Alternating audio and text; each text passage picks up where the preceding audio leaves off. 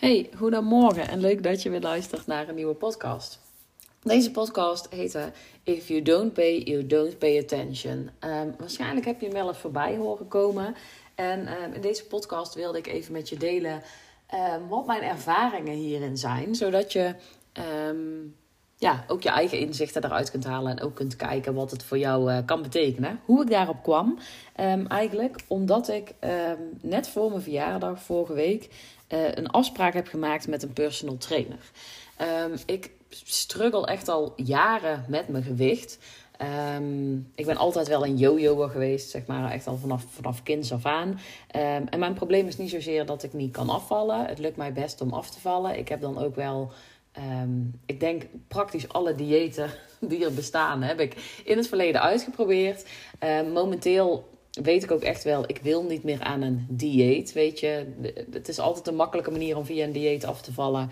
Ehm, maar het is nooit de manier, het is nooit een blijvende manier. Mijn probleem was dus altijd ook niet het afvallen en op gewicht komen, maar het zo houden. Ehm, de laatste keer heb ik nog uh, Power Slim gedaan, was een jaar geleden. Toen had ik het gewoon zo druk in mijn hoofd, zo druk in mijn bedrijf, dat ik dacht, ik trek het nu eventjes niet om, om hier ook nog heel erg gedisciplineerd mee bezig te zijn. Dus toen dacht ik, ga de makkelijke manier doen. En uh, dan betaal ik gewoon voor een, een makkelijk concept. En daarmee val ik af. En dat was ook gelukt. Power Slim is een, wat dat betreft een super makkelijk concept. Je kunt heel lekker eten.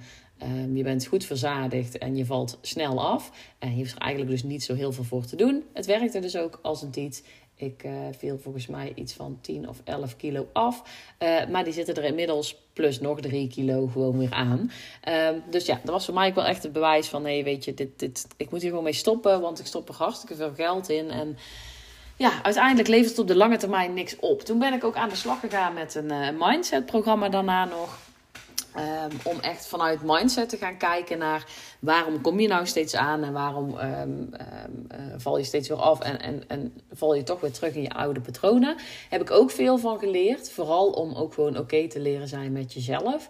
En om vanuit daar te gaan werken. Maar ik merk toch Um, dat ik zelf puur vanuit die mindset, kijk, mindset zet je natuurlijk op veel meer gebieden in, maar dat ik er daar niet mee kom, weet je. Um, je hebt dan altijd een beetje die balans van, en dat is dus ook wel een stukje mindset, hè. Enerzijds lief zijn voor jezelf, accepteren wie je bent, daar oké mee zijn en vanuit daar weer gaan werken aan je, aan je gewicht en aan je fitheid. Um, maar ik merk ook wel dat het voor mij vaak niet werkt, omdat ik gewoon die stok achter de deur nodig heb. En dat als ik alleen maar een soort van lief ga zijn voor mezelf en oké ga zijn met mezelf, dat ik dan ook niet in actie kom en dat ik dus ook niet af ga vallen, omdat ik dan toch vrij snel weer geneigd ben om stukje bij beetje terug in mijn oude patroon uh, te vervallen. Voordat ik nu dadelijk tien coaches op me afkrijg. Ik weet, ik, ik weet waar ik aan moet werken. Ik weet ook dat hier nog iets, iets zit wat ik op te lossen heb. Uh, maar wat ik nu besloten heb is dus om aan de slag te gaan met een personal trainer. Waarom? Uh, omdat wanneer je betaalt, je um, uiteindelijk echt een grotere stok achter de deur hebt. En dit werkt gewoon psychologisch zo. Dit is niet iets wat ik alleen heb. Dit werkt voor heel veel mensen zo. Het is gewoon een psychologische stok achter de deur.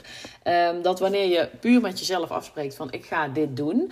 Uh, en er hangt niet echt een consequentie aan, zeg maar. Dat het makkelijker is om dingen te laten versloffen. En als we gewoon even eerlijk zijn. Als we gewoon kijken naar uh, hoe druk we het tegenwoordig allemaal hebben. Welke eisen dat er aan ons gesteld worden. Hoe groot de druk van de samenleving is. Hoeveel ballen dat we in de lucht moeten houden. Dan is het ook wel moeilijk om op elk vlak in je leven gedisciplineerd te blijven en daarmee bezig te zijn. Daarnaast heb je ook nog eens gewoon, vind ik echt wel het oneerlijke verschil. Dat de een aanleg heeft om bijvoorbeeld heel snel aan te komen en de ander niet. Dus de een die kan gewoon prima twee maanden junkfood eten zonder dat hij aankomt. De ander heeft meteen 10 kilo vet rond zijn heupen hangen. Uh, dus daar vind ik ook altijd nog wel zoiets waarvan ik denk: het is niet eerlijk. Ik ben namelijk uh, die tweede categorie. Um, maar goed, je kunt niet altijd overal um, ehm, 100% presteren. En ik heb ook gewoon gemerkt, weet je, um, de afgelopen jaren is er ontzettend veel gebeurd. Eerst zijn wij heel lang bezig geweest met een, uh, een IVF-traject wat me ontzettend veel tijd, energie en, en headspace kostte. Uh, vier jaar lang ziekenhuis in, ziekenhuis uit, vol met hormonen. Ehm, dat was mijn hoofdfocus, waardoor dus de aandacht op andere dingen verslofte. Daarnaast was eindelijk die kleine er. En uh, nou goed, toen hadden we nog een hele hoop gedoe achter de rug natuurlijk, wat er in de tussentijd allemaal gebeurd is. Maar toen werd het weer een beetje rustig in mijn leven. Toen besloot ik om uh, mijn eigen bedrijf te beginnen, midden in de coronaperiode, want een maand later ging heel de wereld op slot. Um, dus ging die focus naar het bedrijf. En omdat daar ook een financieel stukje bij kwam kijken, uh, moest ik daar ook gewoon echt mijn tijd en aandacht aan besteden. En ik heb daar gewoon eerlijk gezegd, en dat is altijd als je terugkijkt ook te veel op gefocust. Te veel op het bedrijf, op het draaiende houden van het gezin. Die kids opvangen met die coronaperiode. En ik heb me dus heel weinig gefocust op mezelf en op mijn eigen gezondheid. Maar ik kan mezelf daar wel voor vergeven, omdat ik gewoon weet, weet je, je kunt niet alles. En ja, ik had meer voor mezelf moeten zorgen. Ik had beter voor mezelf moeten zorgen. Um, maar goed, soms ja, is het een kwestie van keuzes maken en kun je gewoon niet alles. En uh, om altijd overal maar 100% commitment aan te geven, geeft ook een enorme druk. Uh, dus dat is gewoon precies wat er bij mij gebeurd is. Die hele boel is gewoon versloft. Ik heb echt de afgelopen vier jaar um, veel te weinig tijd besteed aan mezelf, aan mijn fitheid, aan mijn fysieke gestel, aan uh, mijn eetpatroon, maar ook mijn sportpatroon. Ik heb in het verleden echt wel redelijk fanatiek gesport. Uh, dat ging me ook altijd goed af. Ik voelde me daar ook heel fijn door. Ik voel me ook echt veel beter in mijn lijf. Uh, als ik 10 of 15 kilo lichter ben als dat ik nu ben.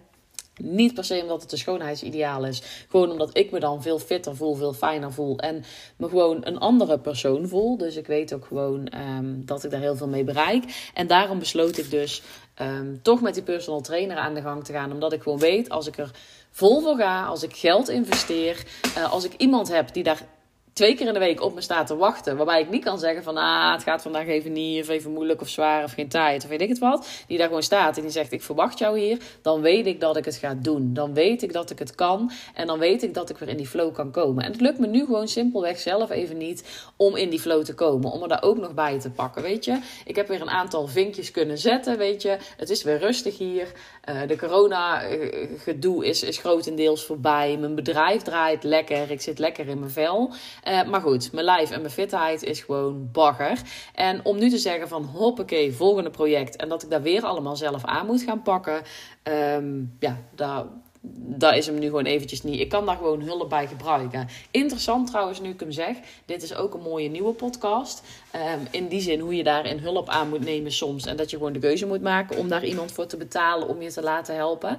Maar waar ik het nu even over wilde hebben, is dus het feit dat ik betaal ervoor gaat zorgen dat ik ga komen en dat ik opkom dagen. En zo werkt het psychologisch gezien uh, in de online marketing en bij jouw klanten ook. Um, dat wanneer mensen ergens voor betalen, dat de kans groter is dat ze ook daadwerkelijk ermee aan de slag gaan. Niet omdat anders jouw content, jouw waarde, hetgene wat je aanbiedt, niet interessant is. Maar gewoon omdat het voor die mensen zelf die stok achter de deur is. Eh, eh, jouw programma wat ze op dat moment aanschaffen, jouw ding wat ze van jou gratis aanschaffen is namelijk niet het enige waar ze mee bezig zijn. En vaak hopen we daar wel hè, dat we denken: dit is wat ze nodig hebben, dit is wat ze moeten gaan doen. En hier gaan ze nu volle bak mee aan de slag. Maar je ziet vaak toch dat mensen nog 101 andere dingen doen, nog met 101 andere dingen bezig zijn. En iets wat gratis is, heeft dan gewoon het minste prioriteit. Uh, en als je ervoor betaalt, dan denk je: ja, shit, ik heb ervoor betaald, dus ik ga er nou ook alles uithalen. En zo werkt het dus vaak ook met producten of diensten die je aanbiedt. Wil ik nou zeggen dat je nooit iets gratis aan mag bieden, um, of dat, dat je altijd meteen geld of goed geld moet vragen voor je producten. Nee, dat niet. Want ik ben er echt wel voorstander voor. Wanneer je dingen uit wilt gaan testen. Wanneer je je eerste aanbod de wereld ingooit. Wanneer je je doelgroep nog wilt leren kennen. Wanneer je er zelf nog van wilt leren. En wanneer je gewoon je eerste bereik en eerste klanten binnen wilt halen. Dat je dat gratis doet. Omdat je dan denkt van daar kan ik van leren. Daar kan ik van groeien. Ik weet dus dat er vraag naar is. Ik kan mijn doelgroep beter leren kennen. Ik kan gaan oefenen. En ik krijg misschien een paar mooie reviews. Waardoor het daarna ook veel makkelijker wordt om een programma te gaan verkopen. Dus um, zeker goed om eerst gratis iets te gaan doen. Maar weet gewoon, en zo werkt het echt, dat wanneer je iets gratis aanbiedt, dat het wel kan zijn dat er veel aanmeldingen zijn. Dus dat echt veel mensen zich aanbieden.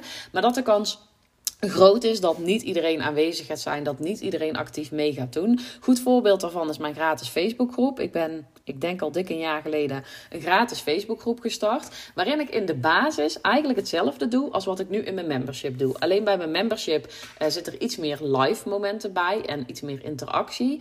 Um, en zit er natuurlijk een, een, eh, een bonus bij en een gast-expert um, masterclass en een online omgeving. Dus ik zeg in de basis is het hetzelfde, maar er zit natuurlijk veel meer bij. Maar de content die ik deel, de interactie die ik deel, de waarde die ik deel in die groep, die was eigenlijk in de gratis Facebookgroep hetzelfde. Alleen kwam daar de interactie gewoon niet op gang. Daar zou ik natuurlijk nog veel meer op kunnen gaan focussen hoe kun je dat dan doen, ook in een gratis groep. Want ik weet dat er heel veel gratis groepen bestaat waarin de interactie wel beter is. Ehm, maar ik hoor ook van heel veel mensen dat het heel moeilijk is om in een gratis Facebookgroep echt die interactie op gang te brengen. Ik plaatste dan gewoon, waar allemaal mensen die zichtbaar en vindbaar wilden worden voor een ideale klant. Dan plaatste ik een bericht van: hey, plaats onder deze post uh, jouw marketingboodschap. Of plaats je Instagram uh, of uh, kanaal. Of maar plaats een video van jezelf. Of laat jezelf zien. Dus ik gaf ze eigenlijk de kans om in een groep van, ik geloof dat er op een gegeven moment 140 mensen in zaten. Dus 140 mensen bereik, 140 mensen netwerk, 140 mensen die potentieel gezien je ideale klant zouden kunnen zijn. En daar werd gewoon niet op gereageerd. En hoe komt het? Omdat mensen zich gratis aangemeld hebben. En omdat ze waarschijnlijk ook nog in 30 andere gratis Facebookgroepen zitten. En ik dus gewoon niet voorbij kom. Wanneer je gaat betalen, wanneer je heel bewust een salespagina bekeken hebt, je betaalt ervoor en je gaat een commitment aan met jezelf van hé, hey, hier wil ik echt in investeren. En je bent dus bereid om ervoor te betalen. Dan is die psychologische druk veel groter. Omdat je denkt, ik moet hier nu echt iets mee. Ik ben zelfs bereid om ervoor te betalen. Ehm, en dan ga je het ook veel beter doen. Dus dan zie je ook, en dat zie ik dus nu ook in mijn membership, uh, dat er echt, dan zijn er nog steeds mensen die heel weinig actief zijn. Maar dat is ook wat ik heel duidelijk aangeef bij het membership. Hè. Kom halen wat jij nodig hebt. Um, heb jij niet het stukje nodig, het mentale stukje, en dat je daar nog uh, op vastloopt, uh, haal het dan vooral uit de online omgeving of uit de masterclass of wat je dan ook wilt. Sommige mensen zijn ook niet zo van de Facebookgroepen en, en ja, vinden daar niks in. Maar er zijn ook een aantal deelnemers die heel fanatiek en heel actief zijn in de groep en die nu lekker meedoet. Waarom? Omdat ze betaald hebben en omdat ze ook gewoon die waarde eruit willen halen. En vooral dus omdat ze het vertrouwen en het commitment in zichzelf hebben uitgesproken. Ze hebben natuurlijk het vertrouwen in mij uitgesproken door mij te betalen, maar ook aan zichzelf. Je betaalt, dus ga je ervoor. En dan maak je eigenlijk gewoon een, een, een, hele duidelijke afspraak met jezelf van ik betaal er nu voor, dus ik ga ervoor.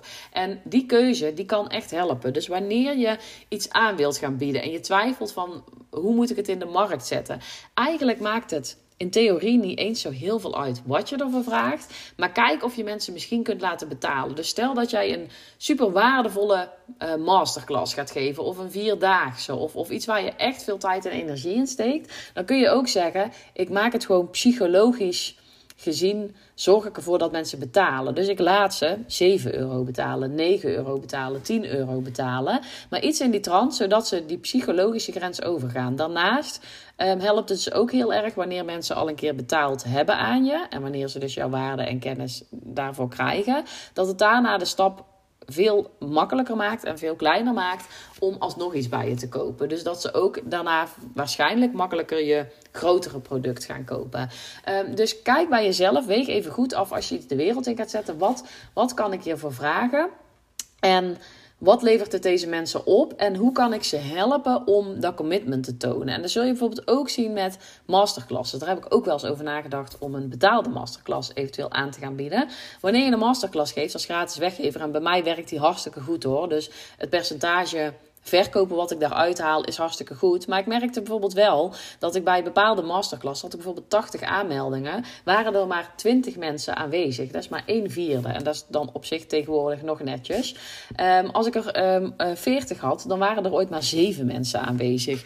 En dat heeft ook heel erg te maken met de tijd van het jaar en weet ik het allemaal wat. Uh, maar je merkt gewoon, omdat die gratis is, dat heel veel mensen toch afhaken. Gewoon omdat mensen zoveel input hebben. Misschien hebben ze nog, zich nog wel aangemeld voor drie andere e-books en vier andere masterclasses. En ben ik er dus weer aan voorbij gegaan. Um, en wanneer je dus iets betaald aanbiedt, is de kans groter dat, uh, dat je commitment krijgt. Dus niet dat ik wil zeggen van je moet overal geld voor vragen of je mag niks gratis aan gaan bieden. Je kunt het heel goed inzetten om een eerste test te doen. Maar ga daarna ook gewoon eens kijken van hoe hoe kan ik die grens opzoeken dus dat, dat mensen toch betalen? Maar dat ik ze wel vooruit kan helpen. En dus ook bijvoorbeeld een stukje schaalbaarder maken. Wat ik nu dus bijvoorbeeld gedaan heb met mijn membership. Ik heb die bewust heel laag ingezet. Omdat ik gewoon wilde dat de eerste mensen kennis gingen maken met het membership. Dat ik het idee uit kon gaan proberen. Maar ik denk, ja, ik ga het natuurlijk niet gratis doen. Anderzijds voelt het ook niet lekker om meteen 30 euro te vragen. Omdat ik dacht, ik wil het eerst testen. Ik wil eerst kijken wat het doet. Of er überhaupt interesse in is. Dus heb ik die prijzen laag gezet op 15 euro. En meteen de eerste ronde stapte er dus 20 mensen in. Dus op die manier, en dat was voor mij echt een verrassing. Want dat had ik natuurlijk wel gehoopt. Maar nee, echt niet durven denken dat er 20 mensen meteen de eerste maand in zouden stappen. Maar door die prijs, door ze wel te laten betalen en dus het commitment te laten maken, maar niet meteen de hoofdprijs te vragen, heb ik nu wel die eerste 20 mensen erin. En vanuit daar uh, kan ik dus, vanuit die groep, kan ik dus het membership ook uit gaan breiden. Dus kijk voor jezelf goed. If you don't pay, uh, you don't pay attention, is in veel gevallen uh, het grootste deel van de tijd wel waar. Als ik kijk naar mijn ervaringen daarin, gratis Facebook, gratis masterclass, gratis e-book. Als je kijkt naar de openingspercentage, naar de opkomst, naar de interactie uh, die er dan komt. De aanmeldingen zijn vaak wel goed, omdat mensen denken, oh gratis. En bij gratis denken mensen, ja, uh, meteen doen.